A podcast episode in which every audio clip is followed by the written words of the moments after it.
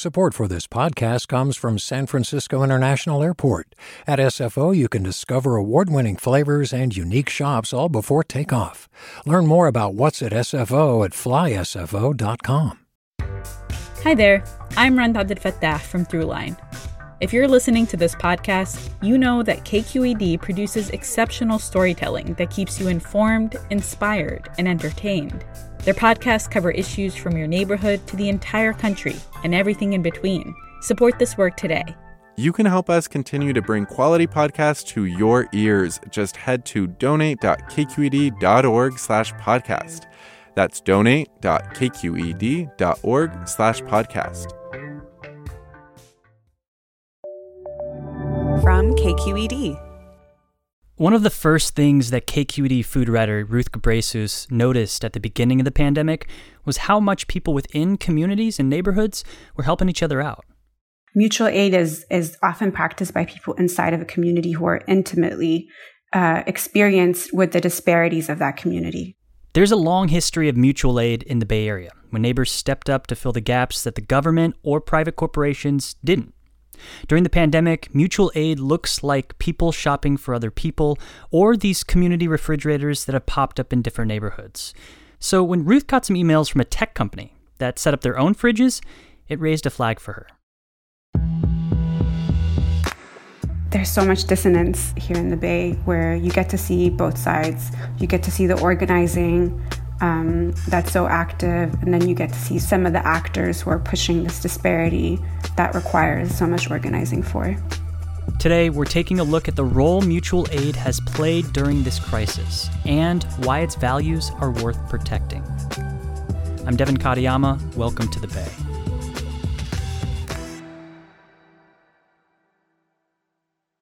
I'm Sasha Khokha, host of the California Report magazine. Every week, we bring you stories about what connects us in the giant, diverse Golden State. Because what happens in California changes the world. I love this place. We were once seen as like the place to be, California. The land of milk and honey. That's where you go to Sunshine State, but we just have challenges right now. KQED's California Report magazine. New episodes drop every Friday, wherever you get your podcasts. Hey, it's Glynn Washington from Snap Judgment.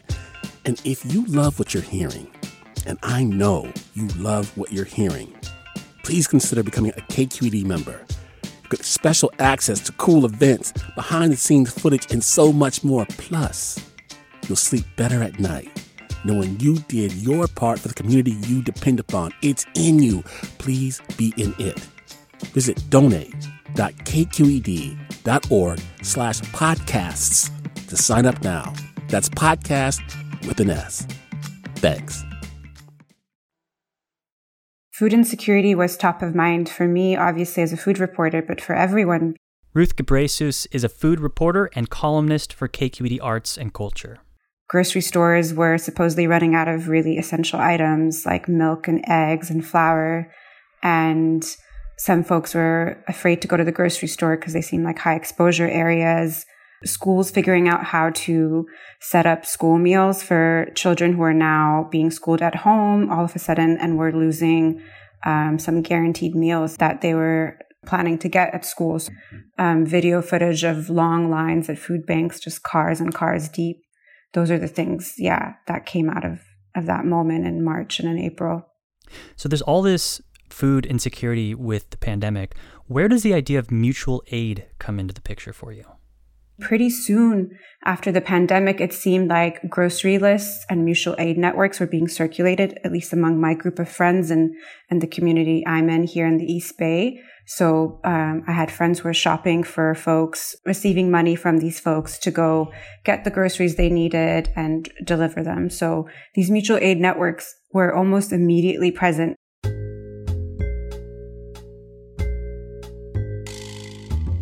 So let's step back a little bit. What exactly is mutual aid? I think the simplest and most elegant way to explain it is that it's a system of community care that is based on a very elegant phrase, which is to give what you can and take what you need. It's a system of care that that prioritizes communal and collective survival over individual survival. So, to care for your neighbor and to care for others in any way that you can, and to receive care from your neighbors and to receive care from your community is the way to make it from, from one day to the next and to the next. For example, I was going on a walk in Berkeley and I saw a Berkeley Mutual Aid Network poster that asked if people were either in need or were had access to vehicles or funds to um, run errands for people, do pharmacy deliveries, I saw others that were childcare, mutual aid. So if people were able to care for people's children while they were going to work since schools were shut down, there were some that were hyper specific. And that's one of the, I think, pillars of, of mutual aid is that the needs can be as specific uh, and the communities can be as specific as as they need to be and as they are it's the idea of helping and giving and receiving without much expectation around uh, anything besides the belief in this communal survival. How long has has mutual aid in this context been around? I feel like this is something that people have been doing for a really long time, but maybe not necessarily under the the label of mutual aid. It is not a new concept, but in this model, as a response to crises like a pandemic, I think it's existed for a long time. If you look at the Black Panthers, for example, there are a lot of grocery items still to be put into these bags, the biggest one being a fresh chicken. That'll be put in at the last minute tomorrow. The Black Panthers estimate that the value of each of these grocery bags is in excess of $10.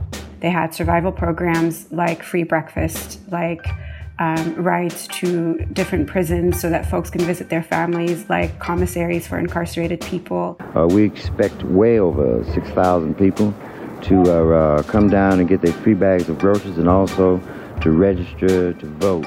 Getting seniors groceries, get making sure they're getting home safe, and senior escort programs. So these type of programs in response to those needs have been have been around for a long time. So that in the future, the black community and other poor oppressed people in any kind of vote will be unified around concrete survival programs like this, so that people won't be asked by the uh, uh, politicians to endorse them, but the politicians will have to endorse people's community survival programs, such as free food because people got to eat every day.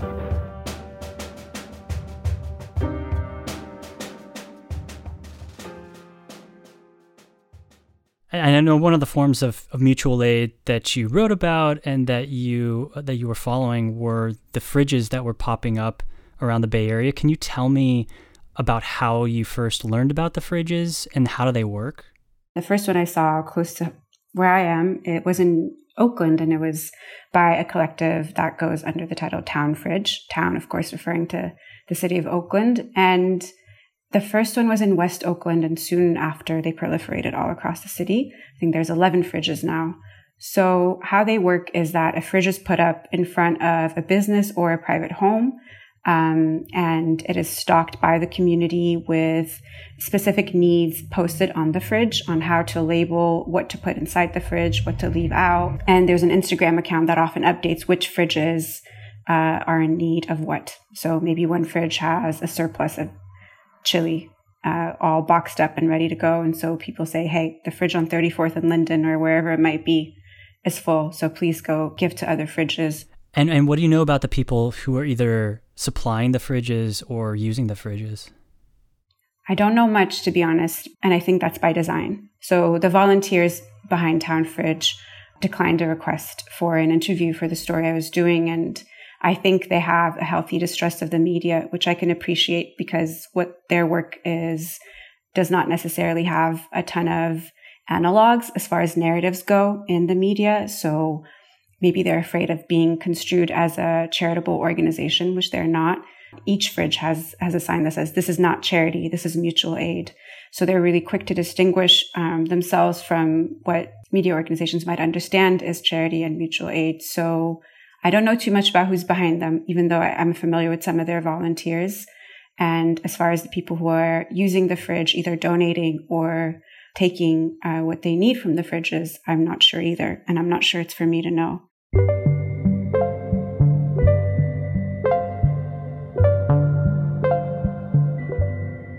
I was trying to get in touch with the folks over at Town Fridge and try to get them to agree to do an interview with me, and I was failing.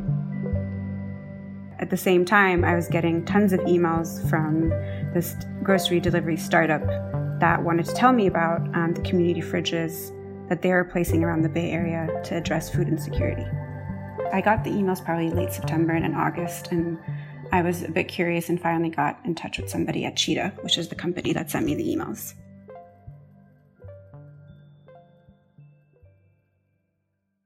So, what exactly did the email say? And then, what was this company doing? Cheetah is a grocery delivery startup based in San Francisco.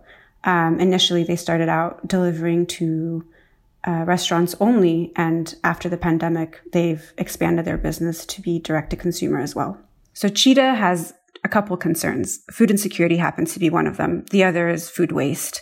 So, they're a company that's intent on um, getting their food waste down to zero and they saw community fridges as a way to, to help achieve that goal. Essentially, it said this grocery delivery startup is addressing food insecurity by placing community fridges in the Bay Area. So what Cheetah does is place community fridges in front of businesses or individuals who are willing to host these fridges. Cheetah ostensibly purchases these fridges, though they do not pay for the electricity. They also maintain these fridges, and once a week they stock them with what would have been food waste Cheetah works with um, food pantries, but some items don't get sold and some items are rejected by food pantries because food pantries have their own sets of regulations and needs and demands. So what's not able to be sold, what's not able to be given to a food pantry is stocked inside these Cheetah community fridges. So what about what Cheetah is doing is different than from what the town fridge and other mutual aid is doing? Mutual aid, of course, as the name implies, is based in mutuality.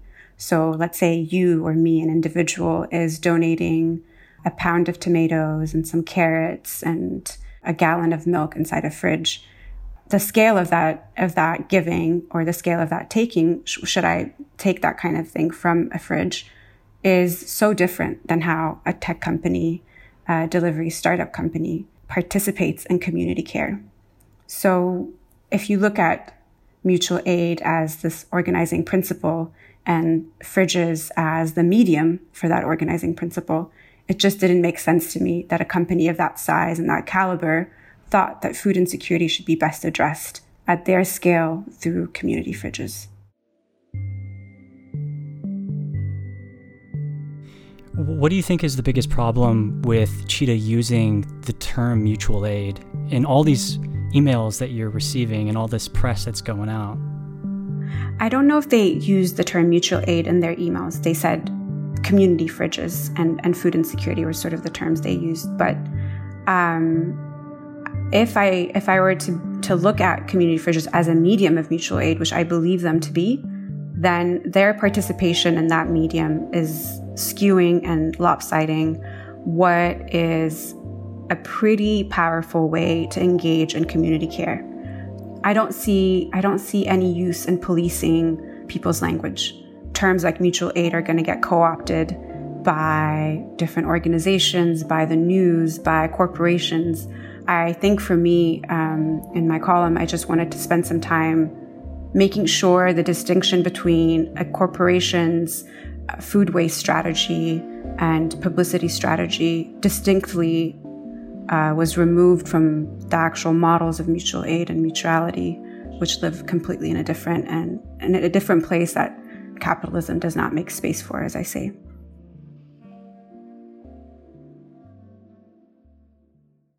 It seems like you're concerned that those two things might get conflated, like the profit motive of a business, even if they're saying, you know, saying things that sound pretty good versus like the community care aspect. Yeah, I am afraid of that. There's so much need right now. And there are all these tech companies and other companies with money saying, here's what we're doing to help.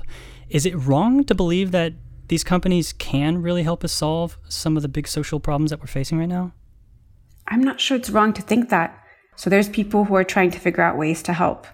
And the problems that we have at an individual level how stumped we might feel, how hopeless we might feel about how to help and how to participate, I can believe that a collection of people that make up a company can feel that stumped and hopeless and try to find a way to intervene in, in what seems like a really desperate situation and a really desperate time.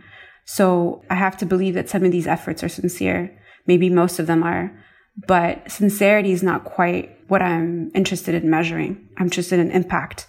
So if you're a company at, at that scale and, and the millions and tens of millions of dollars, if you are interested in making a giant impact or really radically shifting, let's say a problem like food insecurity, the questions you should be asking yourself are not how you intervene in small communities, but in what ways you're perpetuating power dynamics and disparities that have existed long before you've come and are maintained by the economic and social systems that you're participating in. And maybe that's a bit abstract. So to unabstract it, it's what are you willing to give up as a company to make sure that people are not food insecure?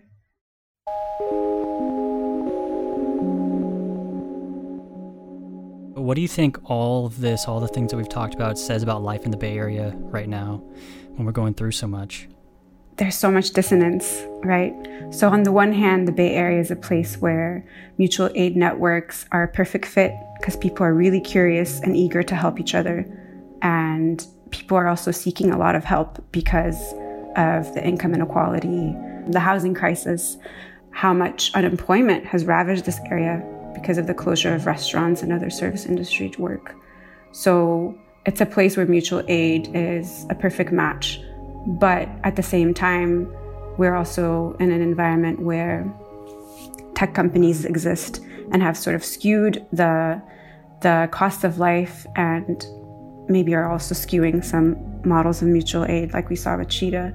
So it's a dissonant existence here in the Bay where you get to see both sides. You get to see the organizing um, that's so active, and then you get to see some some of the actors who are pushing this disparity that requires so much organizing for. Ruth, thank you so much. Thank you. Ruth Gebreyesus is a food reporter and columnist for KQED Arts and Culture. To see her full column on this, you can check out the link in our show notes. This episode of The Bay was produced by Erica Cruz Guevara and our editor, Alan Montecillo. KQED's podcast leadership team includes Jessica Placzek, Erika Aguilar, Vinnee Tong, Ethan Toven-Lindsey, and Holly Kernan. The Bay is made by your local public media station, KQED. I'm Devin Katayama. That's it from us. Talk to you next time.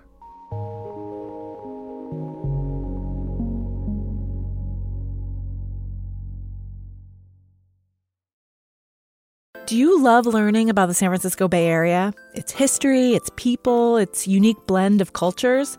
Then you should check out the Bay Curious book. I'm Katrina Schwartz, editor and producer on the Bay Curious podcast, and I'm here to let you know that for the month of May, we've worked out a sweet deal for KQED podcast listeners. Right now, you can get the Bay Curious ebook for $1.99. That's right, $1.99. Just search for Bay Curious wherever you get your ebooks or find a link in our show notes. This offer does expire at the end of the month, though, so you'll want to act on it fast. Happy reading!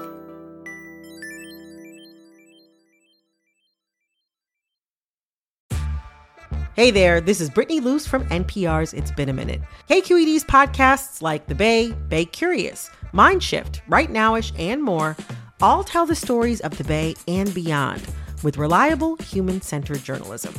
They aim to inspire, make you think, entertain, and expand your understanding of the place you call home.